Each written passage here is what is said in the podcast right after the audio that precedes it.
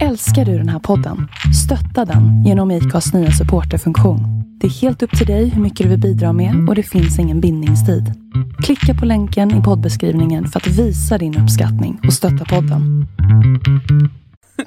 Han får en utmaning att försöka få till min röst. Ja. Ja, det, ja. Det är jag, vad heter han? Eh, Det, James det, Brown? Nej. nej, Stallone. Nej. Vi är lika punch. Jag insåg själv, jag har aldrig spelat in mig själv. Jag hatar ju min egen röst, alltså Ja. lyssna. Det är skitjobbigt. Så testade vi lite grann så tänkte jag, fan jag låter som en avdankad boxare, alltså puncher. Alltså det, jag, jag har aldrig tänkt på det. En annan trodde att man inte lät, nu är jag, är jag helt. Men eh, vi vill välkomna vår första gäst, Louise Björnram, Tack så mycket. som jobbar som eh, modist, Ja. hattmakare. Jag är modist. Jag håller på att utbilda mig till att bli hattmakare. Ja, okej. Vad är det för den stora skillnaden på modist och hattmakare? Eh, enkelt förklarat så gör modister damhattar. Eh, man brukar säga mjuka hattar. Eh, och hattmakare gör så kallade hårda hattar. Det är framförallt herrhattar och höghattar och doktorshattar. Är ena, är om man säger hattmakare, är det nästa steg från modist? Eller om man, hur anses det i branschen? Är det, nu vill jag bli, om man är sjuksköterska så vill man bli läkare? Eller liknande? Är det, Ja, nej, det är faktiskt helt olika. Ja. Eh, traditionellt så gjorde ju hattmakarna, herrhattarna, modisterna dekorerade damhattarna. Eh, och hattstoför hette det nog från början. Eh, men som sen blev ett eget yrke. Men man kan inte utvecklas från modist till hattmakare utan man får börja om för det, det är helt annat. Så, Så du det- använder inte samma, samma material för de olika? Nej, man kan säga att filt kan användas i båda men generellt sett så är det väldigt olika. Men är det vanligt, så som du har gjort, blivit modist först och sen hattmakare eller det har kanske ingen betydelse men det är bara den, den vägen du har gått eller är det väldigt vanligt? Eh, ja, det är inte så vanligt att vara hattmakare från början. Det finns två hattmakare i Sverige idag.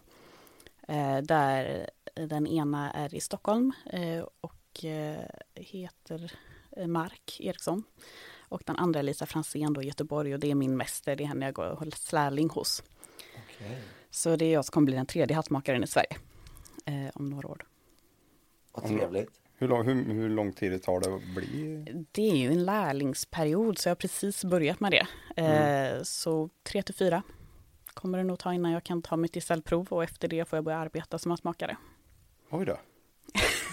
Men, modist har jag varit i sex år då och arbetat som. Okej. Det fanns två stycken i Sverige idag Ja. och båda är runt Göteborg och Borås. Nej, en är i Göteborg och en är i Stockholm. Så var det. Yes. Gott om det ska varit Göteborg och Borås. Ja, det var det jag Västkusten tänkte. tar över lite så. Ja, det var just det, om det har någonting med att Borås är en textilstad, om det grundar sig därför vi, vi hade här. Men nu fanns det i Stockholm också så att eh, Ja, precis. vi Det, det. Hur vanligt är det med modist? Eh, modist är vanligare. Eh, det finns en utbildning på Tillsjöakademin i Göteborg som man kan gå. En tvåårig linje där de tar in fem elever om året. Eh, så där, och sen efter två år då så gör man sitt gesällprov i modist.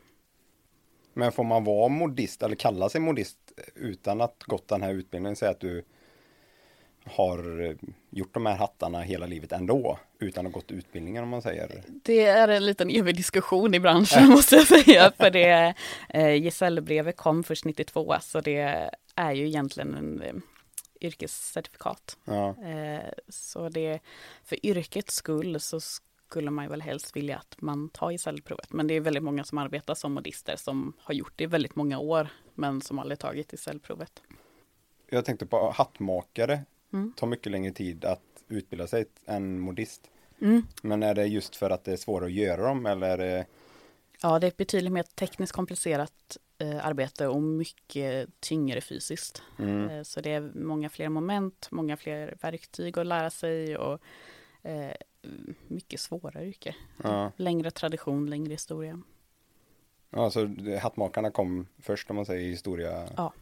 Okej. Och där arbetar man för det mesta på samma sätt som man gjort sedan 1800-talet. Så mycket av verktygen vi använder är ju ja, 100-150 år gamla. Att det är verkligen back to basics med hattmakeriet. Ja, det är väldigt, väldigt spännande. Det är inte så många, men det är inte många som gör dem alltså? Eller du behöver inte köpa nya saker, de går inte sönder liksom? Det är ju snarare man får laga det som går sönder. Ehm, För det, Det är, det är svårt att få tag på. Ja, det, är, det är det verkligen. Man får ta vara på verktygen för det är många svåra att få tag på. Ja. Men hur ser ett sånt verktyg, om man ska göra en cylinderhatt heter det va? Det är den höga, Mm. Ja, höga hatten. precis. Ja. Men om man ska göra en sån då just för att få formen att stå upp.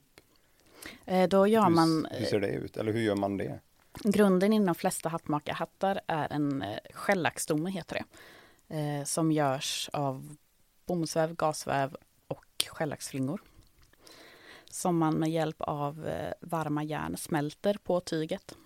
Eh, och måste göra jämnt och då blir det som en lack så att den blir jättehård. Och så gör man det här i omgångar. Eh, och med många olika verktyg och många olika tekniker som man gör först kullen som är ovandel på hatten och sen gör man brättet som underdelen. Eh, och sen smälter man ihop det.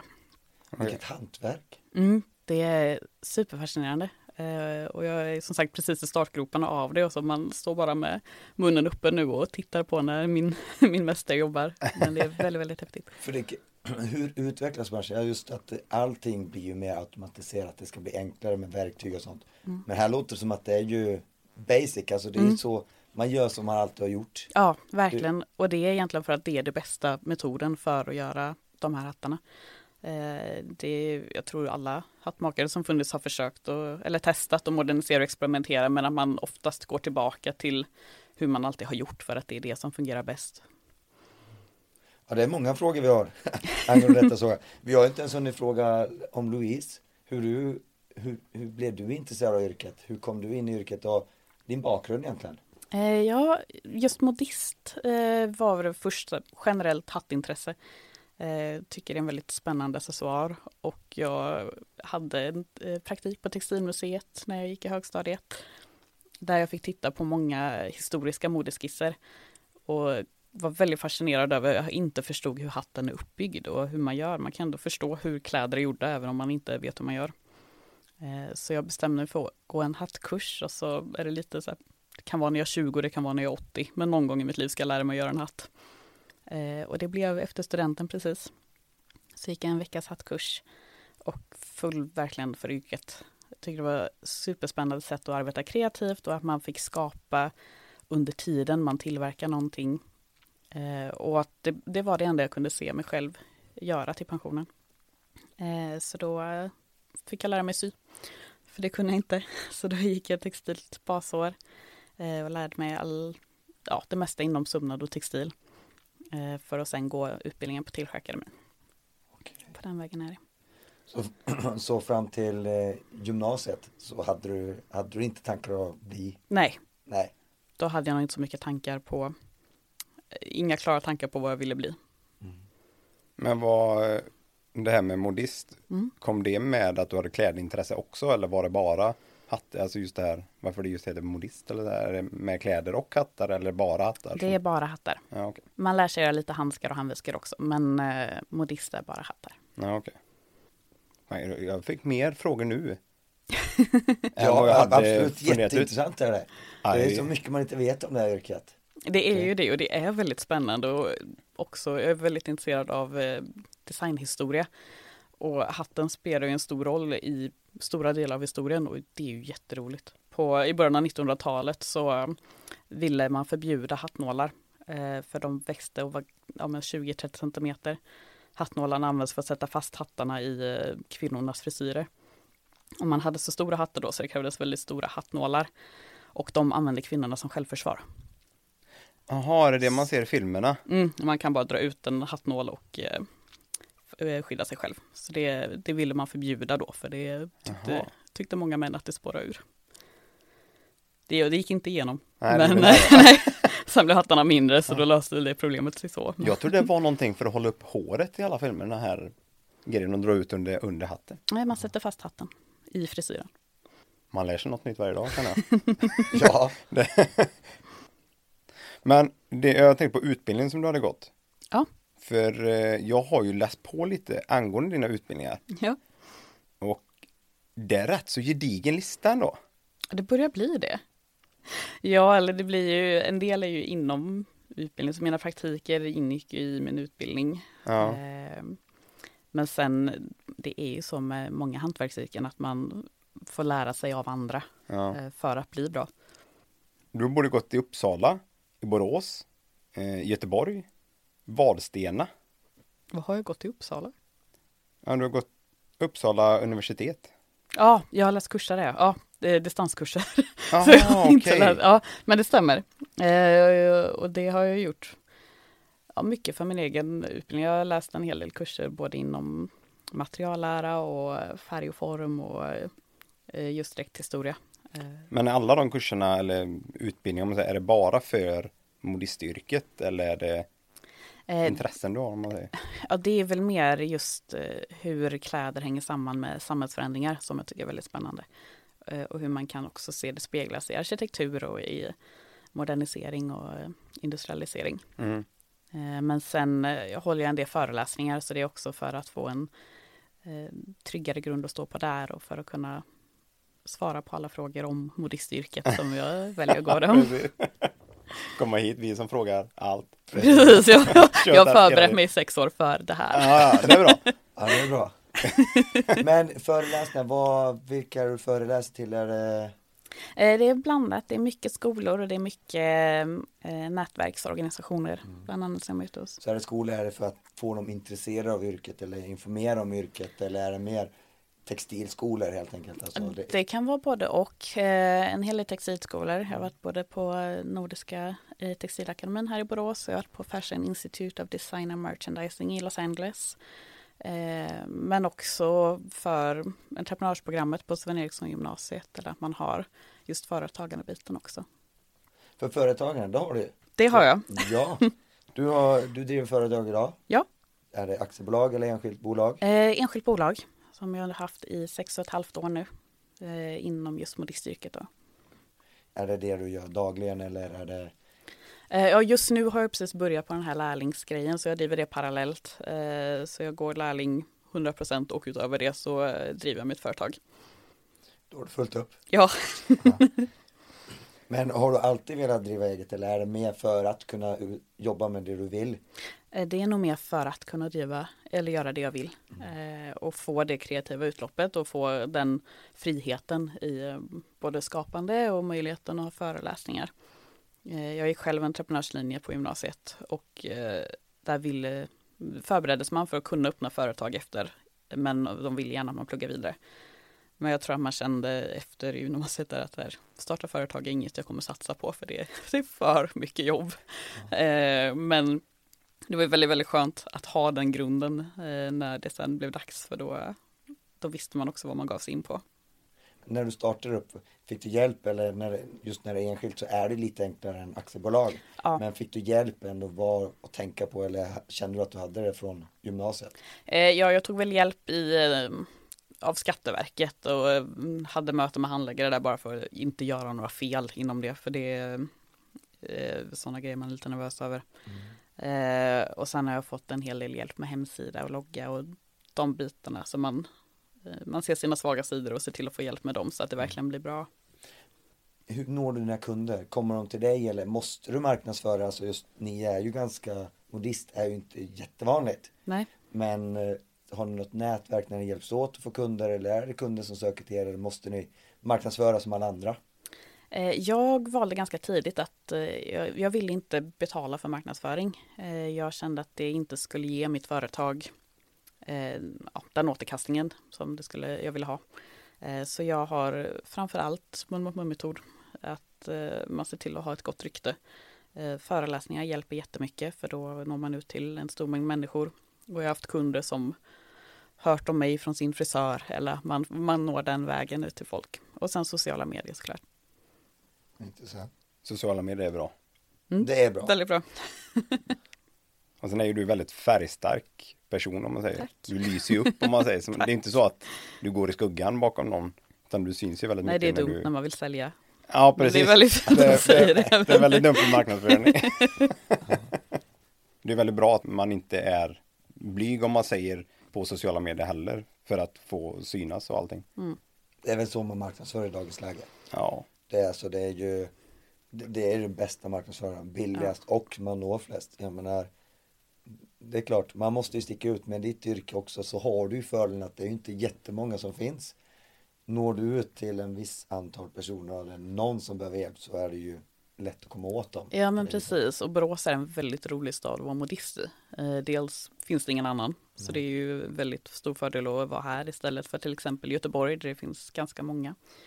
Eh, och dessutom finns ju hela textilhistorien i staden så hela staden har nästan ett intresse av lite udda textilyrken så det är väldigt lätt att få eh, en plattform eh, och det är väldigt roligt. Modist och hattmakare, det är ju väldigt udda. Det är ju som sagt väldigt få personer som gör det. Men är det, vill folk ha udda saker eller vill de hellre köpa? För det finns läge att köpa hattar på typ internet också. Men vad är liksom skillnad hatt som är skapt med händerna? Eh, Förmodar att ja. de inte är på internet är gjorda. Nej, det är de oftast inte. eh, framförallt kvaliteten. Eh, vilka material man använder, vilka eh, metoder man använder när man syr. Att allt är handsytt. Och sen också att allt är ju skapat efter dig. Eh, det är du som väljer färg, det är du som väljer dekoration. Och det görs efter din storlek. Så att det blir en hatt som verkligen passar och som, som speglar din personlighet. Vad, vad kostar det att beställa en hatt? Om jag skulle vilja ha en vanlig standard svart fin hatt så till min en fin kostym. Eh, jag förstår att det är jätte, säkert jättespann men ungefär vad, vad Eh, beställde fin egen design? Jag tar, jag börjar på någonstans 2-2 500. Eh, och sen varierar det ju såklart beroende på materialvaror, dekorationer och allt sånt. Men, Men det, det låter ändå ganska billigt egentligen för det jobbet du lägger bakom. Alltså, det är ganska billigt, Ja. men det och det har ju också lite med, med märke att göra och hur man vill profilera sig och jag för mig är det en bra nivå att vara på. Men om man vill köpa en riktigt flådig hatt då? Vad kan de gå upp till liksom? som direktör Karlsson kan använda. Mm. Ja, ja. Det finns inga spärrar egentligen. Alltså det är så kan, pass? Ja, det kan du göra hur dyrt du vill. En hatt till dig Adrian? Någon hög hatt? Jag passar inte i hatt. Nej, jag tror att eh, Jag tror att du är den som får bära hatt av oss två. Aha, Faktiskt. Okej. Du, du gillar ju, du har ju din sommarhatt. ja. Ja. Så nästa år tror jag att vi beställer en hatt till Emil. Vi får nog börja inför, under våren här och designa Mm. en hatt till Emil. Låter bra. Ingen Ja. budget på Nej, vi får, material, nej. vi får Det- se hur, vad vi kan skramla ihop men, men något ska vi kunna, någon krona kan vi lägga på Emil tycker jag. Ja då. Absolut, det Det löser ska, vi. det ska nog lösa. Ja men direktören måste ha en hatt tycker jag. Ja, ja två, tre. Ja, minst. Ja, ja. Ja men alltså herregud det billigaste var ju 2-2.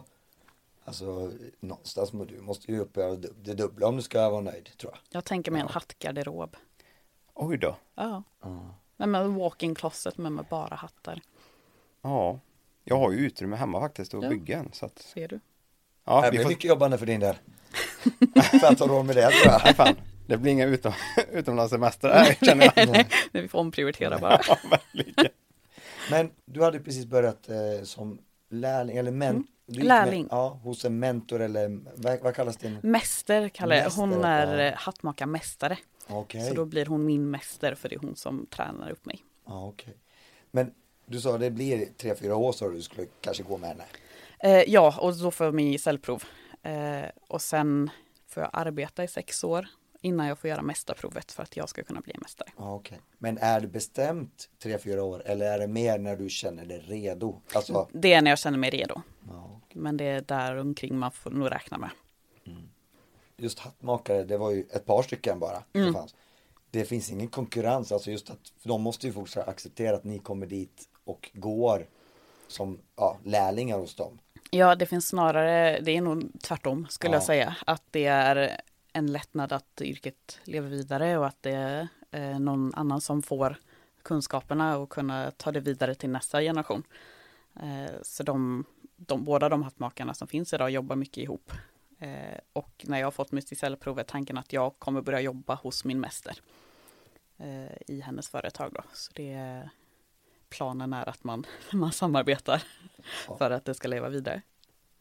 Okej. Det är roligast egentligen att samarbeta för att Mycket roligare. Hela inställningen blir ju annan ja, till yrket och det är mer, mer för hantverkets skull Mm. än det mer egocentriska i det.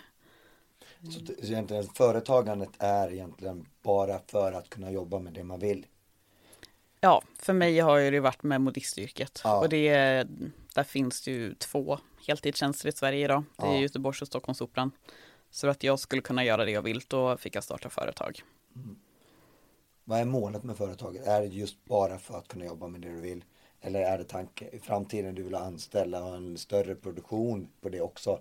Kunna kanske vara bara göra ett sista touchen på produktionen eller produkterna.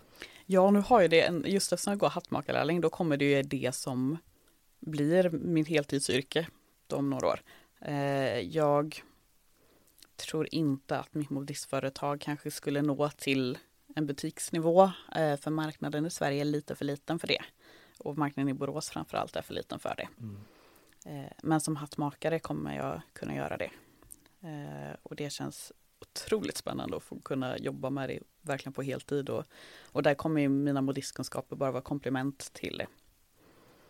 Är det mer folk som har alltså modisthattar eller hattmakarhattar?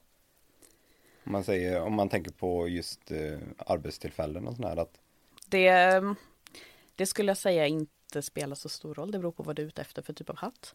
Eh, Men hattmakarna gör ju dessutom doktorshattar. Så när man har doktorerat så ingår det att man eh, köper en hatt i ceremonin. En doktorshatt Mhm. då, Som symboliserar att man har den akademiska examen.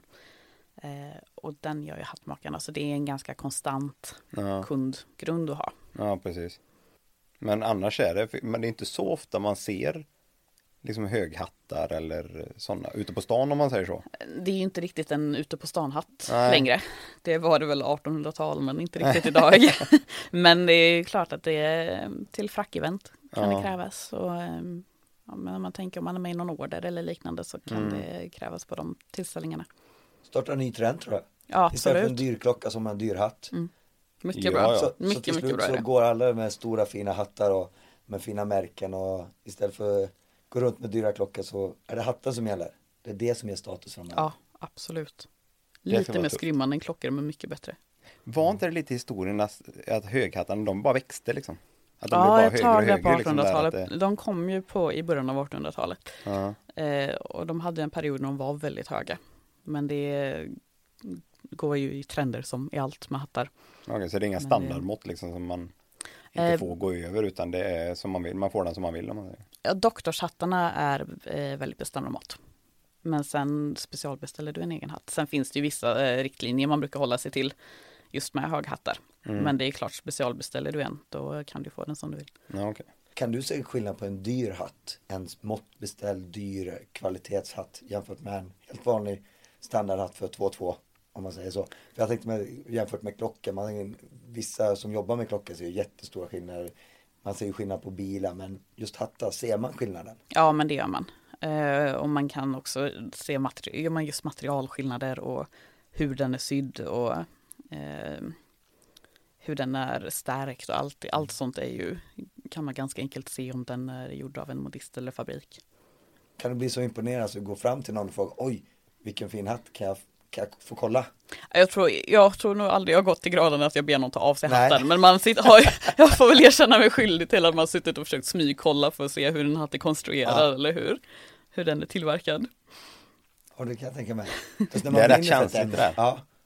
Men vadå, det är väl inte så konstigt att be någon att få låna hatten lite? Nej, nej alltså. Jag tar inte av mig hatten. Nej, det hade ju varit som att be någon ta av sig jackan eller be någon ta Ja. av sig skorna för att se dem. Det, är- ja. Ja fast sko, ja i och för sig, ja. Mm. Kanske. Jag tar knappt inte. av mig kapsen. Nu bär jag ju inte hatt så jag kanske inte är lika känslig. Om någon sätter en hatt på huvudet på mig så kanske jag, då hade jag inte haft något problem att visa det för någon annan. Men det är klart, jag, jag har kanske inte kommit in i det här hattbärandet. Och Det blir ju liksom en känslan. del av hela outfiten Ja. så man tar väl gärna av sig den om man inte måste. Ja det är nog så kanske. Ja, sen är, men när man, jag tycker i alla fall, för tar man på sig en hatt och har den, Mm. då känns det som att, att den, den ska sitta där liksom. Tar man av sig den då, då känns det liksom naket och ja, Ja. men eh, helt plötsligt så är det en frisyr man har eller så. ja, men precis. Och det, Det är liksom att göra om sin frisyr helt plötsligt. ja, men nej, det men känns så verkligen, så, verkligen blir det det- absolut. Och det, det kan vara när man vet när jag började bära hatt att i början kändes det lite konstigt och så här. När jag har på mig den, när tar jag av med den, vad finns det för? Finns det regler? Vad finns det för regler? Men eh, nu känns det ju väldigt konstigt att vara utan. Hur ofta bär du hatt? Så ofta vädret tillåter. Så jag kanske inte gör det i helgregn för hattens skull. Men annars bär jag hatt. Du har inte gjort någon eh, regnhatt än? Nej, det måste man ju En limma. riktig sån här fiske... Ja. Nej, då måste man ju limma alla, alla sömmar och sådär. Och det har jag inte riktigt gett mig på än. Det kanske kommer. Kanske kommer jag. Du bor ju trots allt i Borås. Ja, precis. Det kanske är dags nu. Det är lite fel stad att ha filthatt kanske i och för sig. Men jag tänkte lite det här med hattar att för det finns ju väldigt olika hattar. Och finns det, är det väldigt noga med vilka hattar som ska passa till vilka eh, tillställningar? Det beror på vad du går för tillställning skulle jag säga. Ja. Vissa finns ju. Eh, frack till exempel, då är det ju hög hatt som gäller. Mm. Eh, går du på Ascot, som är hästracing-event i England, då eh, måste du ha en så kallad derbyhatt. Eh, som är en grå hög hatt. Mm. Så det, det finns ju event som har väldigt strikta hattklädkoder. Eh, men i övrigt så kan du ha vad du känner för. Ja. Men sen det finns ju mycket gamla, eh, gamla vett och etikettregel för damhattar i alla fall. Mm. Eh, förr i tiden fick man inte ha flor på hatten, det är som en lite dekorationsnät som man ofta kan se om det går framför ansiktet. ja, Eh, just det ja. det skulle man inte ha om man gick på visit före klockan 11. Eh, och något som faktiskt efterföljs lite idag är att man inte har hatt på middagar som börjar efter klockan fem. Men där är det lite skillnad va? Mellan män och kvinnor? Ja, middag. det här gäller kvinnor. Eh, så om du tittar på Nobelfesten så är det ingen som har hatt. Det är Ja, många som har coiffer som är en hård dekoration. Det kan vara lite, ja men, den är inte tillräckligt stor för att vara hatt, men den kan vara väldigt spexig. Eh, den får man ha. Det och tiaror är tillåtet på middagar efter fem, men inte hattar. Och det hålls fortfarande? Ja, på Nobelfesten i alla fall. Ja, okej. ja det kan jag tänka mig att där har de lite hårdare regler. Jag tänkte att eh, vi skulle ta vårat tio frågor. Yes, Så är du med? jag är redo. När brukar du gå upp på morgonen? Eh, ska jag jobba går jag upp i halv åtta. Ska jag inte jobba så går jag helst inte upp alls. Halv tolv kanske. Härligt ändå. Kunna sova så länge? Det är en av mina bästa superkrafter. Jag sover hur mycket som helst. Ja, det förstår jag. Vad äter du till frukost? Eh, vanligtvis fil, flingor, banan. Nämn en sak som inte många vet om dig. Mm, jag har dykcertifikat upp till 30 meter. Eller ner till 30 meter kanske man säger när det gäller dykning. Ja, just det. Ja. Nej, det är sant. Eh, vilken är din älsklingsfilm? Eh, Grand Hotel Budapest tror jag. Den har inte jag sett. Det måste du göra. Så bra. Så snygg film. Hmm. Ja, det får nog göra det. Vad är du besatt av? Eh, riktigt, riktigt dåliga serier. Som Realityshower av alla dess slag. beskriv en perfekt dag. Eh, stor frukost. Väldigt långsam dag. Eh, gärna få vara utomhus ett tag om det är sol. Ingår absolut i en väldigt, väldigt bra dag. Och då kommer nästa fråga. Hur går du helst klädd? Mm, gärna färger. Helst hatt, helst läppstift. Ja, det var lite ovanligt att du ville ha hatten då. Alltså, du vet, det är också en sak inte så många vet om mig. Nej, precis. Kulglass eller mjukglass? Kul glass. Vilket smeknamn har du? Ganska många. Det är så pass alltså? Lucy, Lollo, Björne, Björnram, Björnen. Björn i vissa fall. Är det ända från när du var liten då? Eh, ja, eller ja, de flesta har nog kommit från gymnasiet och framåt. Tror jag. Ja. Eh, vilken plats på jorden skulle du vilja besöka? Eh, Nya Zeeland. Det var trevligt. Då var de slut. Det gick rätt snabbt. Eller? Åh, så bra på det här. Det trodde jag inte. jag tänkte att nu, ja, jag kommer på bra frågor här. var- Men det är ändå var svårt att sätta frågor. dit mig på frågor om mig själv. Ja, jo, i och Det för sig. Ja, det har du rätt i. Någon gång, någon dag. Någon, ja, någon dag, ja. Hade det varit om dig då hade jag haft ett svar kanske. Ja, kanske. Ja. Men jag vet faktiskt en sak om dig.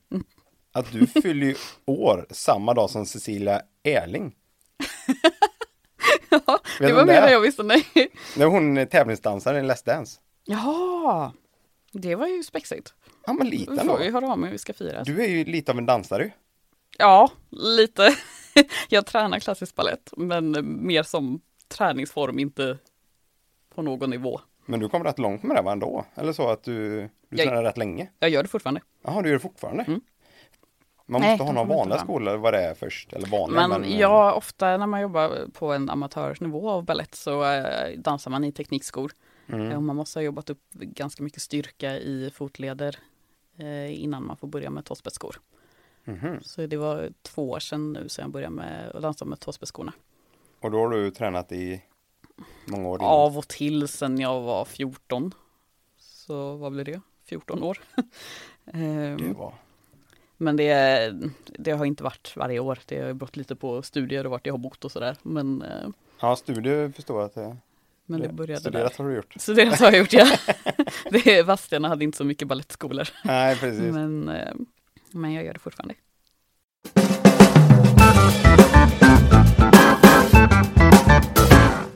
När du studerade, jobbade du någonting och sen startade du ett företag efter du var färdig med alla studier eller startade du samtidigt? Eh, Jag läste ju klart modist eh, så, och textil, så jag pluggade tre år efter gymnasiet innan jag startade företag. Ja, okej.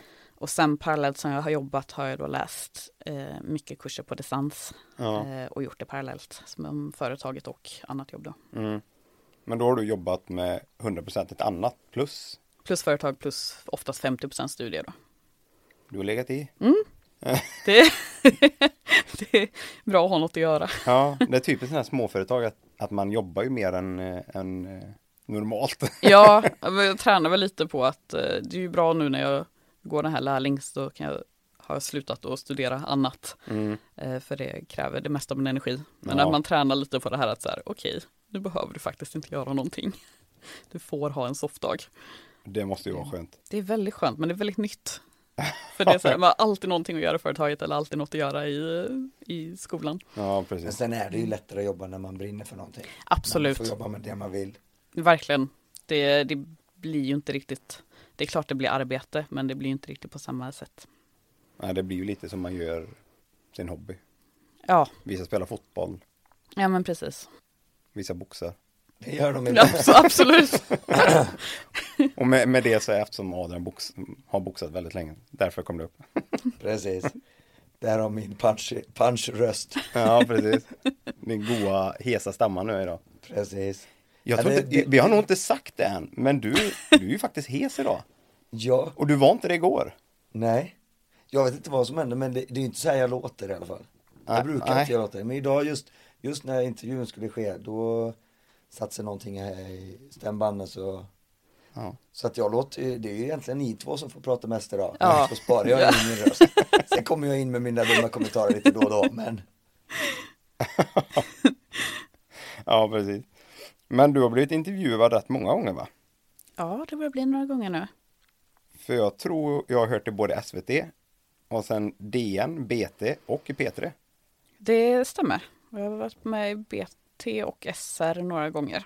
Hur har du kommit med på de ställena? Eller har de kontaktat dig? För, för det mesta är det faktiskt så. Det låter lite hemskt att säga, men det, så är det för det mesta. Det, jag skickade ut pressutskick någon gång när jag skulle på eh, London Hat Week och ställa ut. Då skickade jag Mm. ut pressutskick. Eh, men i övrigt så har jag blivit kontaktad av media. Det är ju, eh, jag har varit antingen i samband med att jag blivit tilldelad något stipendie eller att jag har fått mitt gesällbrev eller att det har varit något annat Mm. event jag varit med på.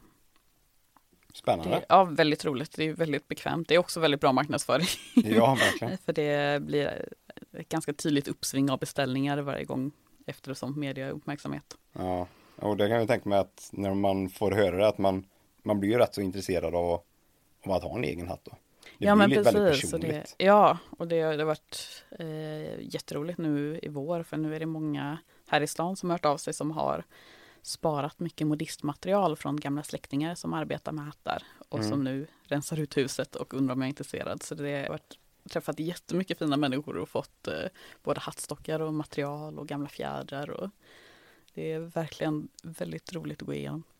Jag tänkte fråga en sak också lite av privat eh, syfte också, men det var ett kungligt bröllop. Var det 2018 va? När Harry och Mm, ja, precis. vad heter de, Meghan? Meghan Markle. Ja. Då, hade inte de en sån hattbröllop? Det är ju ofta, eller det är på kungliga bröllop klädkod där hatt ingår. Eh, Så i deras inbjudan så stod det specifikt med vad för typ av hattar man fick bära. Alltså det var så pass alltså? Ja. För jag tyckte det var väldigt mycket hattar nämligen. Ja, Så tänkte det är för att de var tvungna liksom- att ha det. Klädkoden krävde det. Så det, Ja, det ja, har du helt rätt i. Då ska vi faktiskt gå vidare till en annan liten utmaning som jag har förberett. Oh, Som wow. du, eh, jag hoppas inte du kommer klara. Tävla mot någon eller? Nej, faktiskt inte. Nej. Det värsta är att jag kan själv ha fel på det här. Men jag, jag hoppas att jag har rätt. Nu är jag jättenervös, det här känns livsfarligt. Du ska tävla mot dig själv. Uh. Och detta, de här eh, bilderna kommer Mhm. komma upp på Insta, Instagram sen. eh, angående, se, ja, se om du klarar av dem. Okej, Är du med? ja. När är, vilket årtal denna gjord? 20-tal. Ja, det var det ja. Ska du berätta vad är det för hatt? Eh, den kallas på svenska för 20-talsklocka. Eh, så det är eh, Ja, en, då tog jag ju väldigt lätt där kände jag. jag uppskattar den här starten måste jag säga.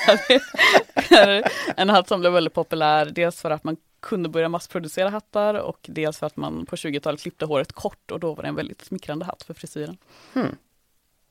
Då kommer nästa. Ja. Ja, vad kan det vara? Ehm, 50-tal? Det stämmer det med. Ja, nice. Vet du vad det är för hatt? Eh, ja, en pillerburk eller koaf skulle jag säga. Men här har det här nät... Ja, det är flor, precis. Men brukar inte det vara på begravnings... Eh, Eh, nej, då heter det faktiskt sorgeflor. Så det, men det används mycket som dekorationer också, och finns i alla färger. Och just den eh, flor med mors heter de här små svarta prickarna. Det är morsor. Va- varför, varför är de där? Också som dekoration. Jaha. Ja. Bra, frå- dramatik bra och fråga effekt. jag Ja. känner att jag ställer här. Nästa. Eh, 60-tal. Men gud, hur kunde du det? Den var ju jättesvår. Det är en pillerburk eh, som eh, Jackie Kennedy gjorde jätte, jättepopulär på 60-talet. Så det var, Jaha, ja, det var ju 60-talets ingen Jag trodde att den här, nu, nu är den hatt som, för den, den här är- känner inte jag igen nämligen. mm, nej, men den, De andra har man ju ändå sett lite grann så Ja. tyckte jag, men eh, ja. ja, det var ju bra. Då blir det nästa. 80-tal. Vänta, Den var jättesvår. Var det? Ja. Jag måste kolla faktiskt. Ja, det var 80 Åh, perfekt. det gör mig nöjd. Vad är det för hatt då? Eh. Eller varför är den gjord på 80-talet just? För den inte, Det var nog med proportionerna jag inte fick in i något annat årtionde. En Jaha. ganska hög kulle och eh, känns lite nästan plojig i sitt utförande. det kanske är så. Den, eh, ja, känns som mest går ihop med 80-talskläder. Ja. ja, det stämmer ju faktiskt. Det är var- mer uteslutningsmetod, jag fick inte Ja. in den i något annat årtionde. Det, det är rätt smart att göra så. Då kommer sista. Ja, Jag ser om du klarar den här nu då. okej. Den är rätt svår. Eh, det är tidigt 1800-tal, 1810-tal typ. Eller, Det stämmer. Ja, På året. Åh, perfekt. Nu vet jag inte exakt 1810, men i början, Men eh, början 1800, början ja. 1800-tal. En bahytt. Varför användes den här? Den, den är lite udda då. Eller känner för mig Mm, den själv är, så här Den är jättespännande faktiskt. Varför den, skapades just den här? Eh, man kan se lite i samhällsförändringar för 17, eh, franska revolutionen. Mm. Då innan den hade man jätte, jättestora tänk, eh, Marie Antoinette-kläder. Kvinnorna hade jättestora peruker och man hade gärna små landskap som man gjorde i, eller skepp som man satte in i peruken och sådär. Ja, Väldigt det. överdådigt mode. Som så fort franska revolutionen inträffade blev otroligt omodernt. Då ville man ha det väldigt lantligt. Mhm. Så det är lite härdinne-inspiration. Eh, men klänningarna blev också jätte, jättetunna Ja. på, i den tidsepoken. Eh, om man tänker Jane Austen-filmer så har man modellen på klänningarna i empir, Mm. skurna klänningar. Var den har riktigt bra kvalitet skulle man kunna dra den genom en vigselring. Eh, och då försvann ju, när man är van då att ha en kjol som kanske är två meter bred, Ja. så blir det ett stort skydd som försvinner mot omvärlden. Och då kompenserar man det i hatt. Så när hattarna är stora är kjolarna små. Eh, så den kallas också för kyss mig om du kan-hatt. För det är svårt att komma nära ansiktet med den. Ja, verkligen. Som sagt, ni kommer få se detta på, på Instagrammen. Och där lägger jag ut eh, årtalen också på varje hatt. Yes. Så alla vet att du hade alla rätt faktiskt. Mycket bra. Imponerande. Jag kände att det ändå ökar min trovärdighet lite. Det hade varit tråkigt om jag inte klarar någon där. Ja, lite så. Jobbat inom detta i sex år Ja, men så inte precis. kan. Så, nej. Nu kommer den här känsliga biten. Mm. Vart är du uppväxt och var är du född? Eh, ursprungligen utanför Skara. I en liten by som heter Härlunda. Så flyttade jag till Borås 2002. Ehm, och bor nu här i Borås fortfarande. Ja, så hela Ja. familjen flyttade hit då? Ja. Från? Mamma, jag var väl tio när vi flyttade. Mm. Eh, 10, 11 någonting. Och mamma fick jobb här i stan. Så då flyttade hela familjen hit. Men hur kom det sig att flytta från Skara till Borås? För att hon fick jobb här. Det var bara Eh, därför? Ja, eller så? det var bara därför. Det är Ja. inte riktigt pendlingsavstånd. Så det var, Nej, nej. fick alla flytta med. Hur kände du med det då? Att flytta från, för Skara är inte jättestort eh, samhälle. Nej, jag tror jag flyttade precis rätt tid. Jaha. För mig var det en väldigt, eh, väldigt fin barndom Mm. eh, i, i Skara. Men jag hann aldrig tröttna på att det var så litet. Mm. Eh, så när jag flyttade hit var det mest spännande att här, få gå i stan själv eller kunna åka buss själv eller att man kunde vara lite mer självständig. Åka hem till kompisar utan att kolla med föräldrarna först för annars var det alltid ett projekt när de bodde en mil ifrån hemmet. Med skjutsande. Mycket skjutsande. Men du, var, var du intresserad av ballett som liten också? Nej, jag, jag ville nog gärna dansa men det fanns inte riktigt möjlighet i Skara. Nej. Eh, så det blev på senare dag. Ja, okej. Men var, vart har du gått i skola annars eh, här i, i Borås? Eh, ja, jag började på Hästra skolan Mm. och sen Säla och sen Sven Eriksson gymnasiet. Och på gymnasiet gick du entreprenörslinjen. Ja, precis.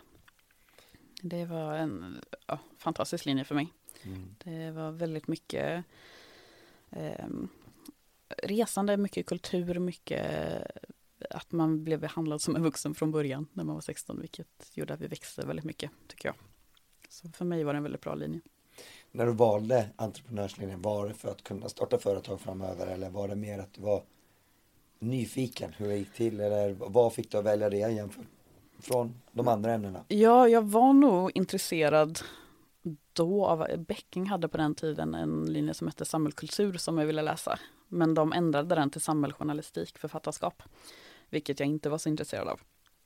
Eh, och jag ville nog läsa något mer än samhällssamhälle. Jag har aldrig varit så naturlagd. Det har inte varit mina starka sidor.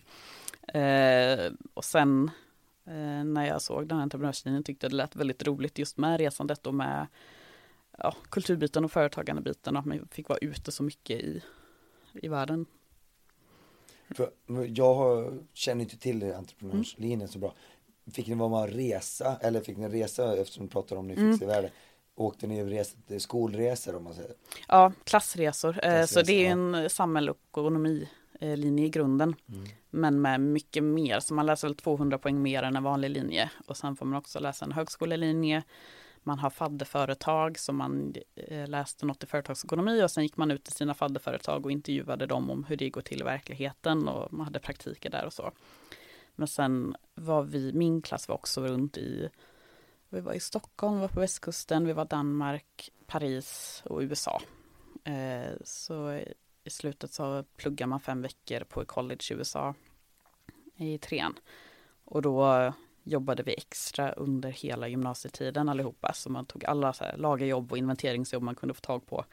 Eh, Så vi samlade en gemensam pott så vi kunde resa två veckor tillsammans också efter den USA-vistelsen. Så vi åkte runt Kalifornien.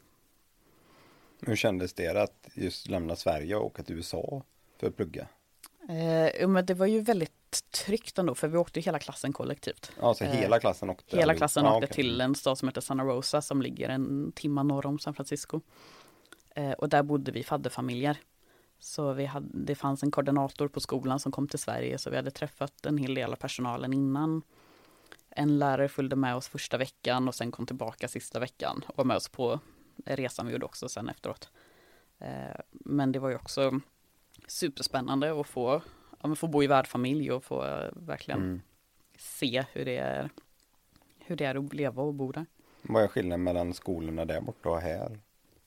Så Eh, som du tyckte eller kände? Vi gick ju på ett junior college, eh, vilket ja, men blev lite uppvaknande tyckte jag med hur dyrt det är att gå i skolan. Mm. Alltså hur fantastiskt det ändå är att vi har gratis skolgång. Mm. Eh, för de allra flesta som gick där gjorde det för att de inte hade råd att gå på vanlig college.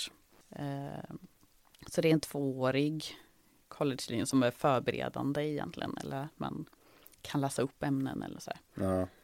Eh, Men det var också väldigt bra för att förstå den amerikanska kulturen på ett sätt jag inte tycker att man jag gjorde innan jag fick vara där och se det. Eh, Med, med deras historia och deras värderingar. Och Men är det som man ser i filmerna?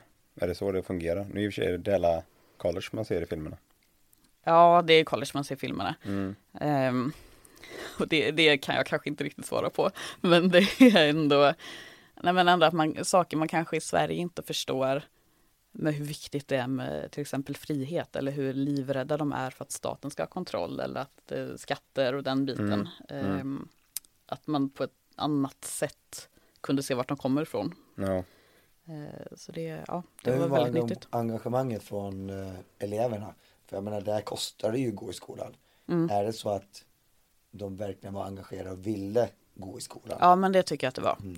För det här är ändå människor som Ja men de vill verkligen få sin utbildning men har kanske inte samma förutsättningar som de som har möjlighet att gå på college har. För man har inte råd att betala den terminsavgiften. Nej. Eh, Så det är ju väldigt drivna människor som går där. Det är verkligen, utbildning är viktigt. Men jag tyckte just det här linjen du gick, entreprenörsprogrammet, alltså det där verkar ju vara en väldigt bra sätt att komma ut i arbetslivet. Alltså Ja man får en grundplus det. att man får med om en hel del Ja. och som du säger, man åker klassvis. Ja, Det blir, du, visst kan man ju resa i egen hand och få det, men här får man ändå tryggheten men ändå uppleva saker. mm. Så att eh, det, det, jag hade inte hört talas om den här eller jag hade hört talas om utbildningen men inte vad det innebar, alltså hur- Nej, vad man fick nej, men om. den, Så att det, eh, för det mig var den väldigt bra. Sen är det en väldigt tuff linje. Men den var, för mig, jag växte väldigt mycket när jag gick den. Det var verkligen rätt val. Mm. Hade du lätt för att plugga då eller eh, fick du sitta många kvällar om man säger så? Ja, det fick jag göra. Jag har väl aldrig varit dålig i skolan men legat på en ganska stabil medelnivå Mm. i det mesta som inte är matte och idrott. Mm. Eh, men att man ändå, men jag har fått ändå plugga för att ta mig dit. Ja, inte så att precis. jag har haft så här superlätt för mig. Nej, du har inte fotografiskt minne så? Nej, Nej. det hade varit väldigt behändigt. Ja, precis. Nej, men då börjar vi komma mot slutet och då har vi de tre tips för att lyckas med det du gör. Om till exempel någon vill nu bli modist eller hattmakare men kanske börja mo- modist om det är lättare att utbilda sig där. Mm. Vad, har du tre bra tips för att verkligen kunna göra det du gör? Eh, var intresserad av det du gör. Det gäller väl det mesta om man vill lyckas. Ja, För annars blir det inte roligt. Ehm, ha tålamod och lära sig hantverket. För även om det tar tid att lära sig teknikerna och lära sig sy så blir allt mycket bättre.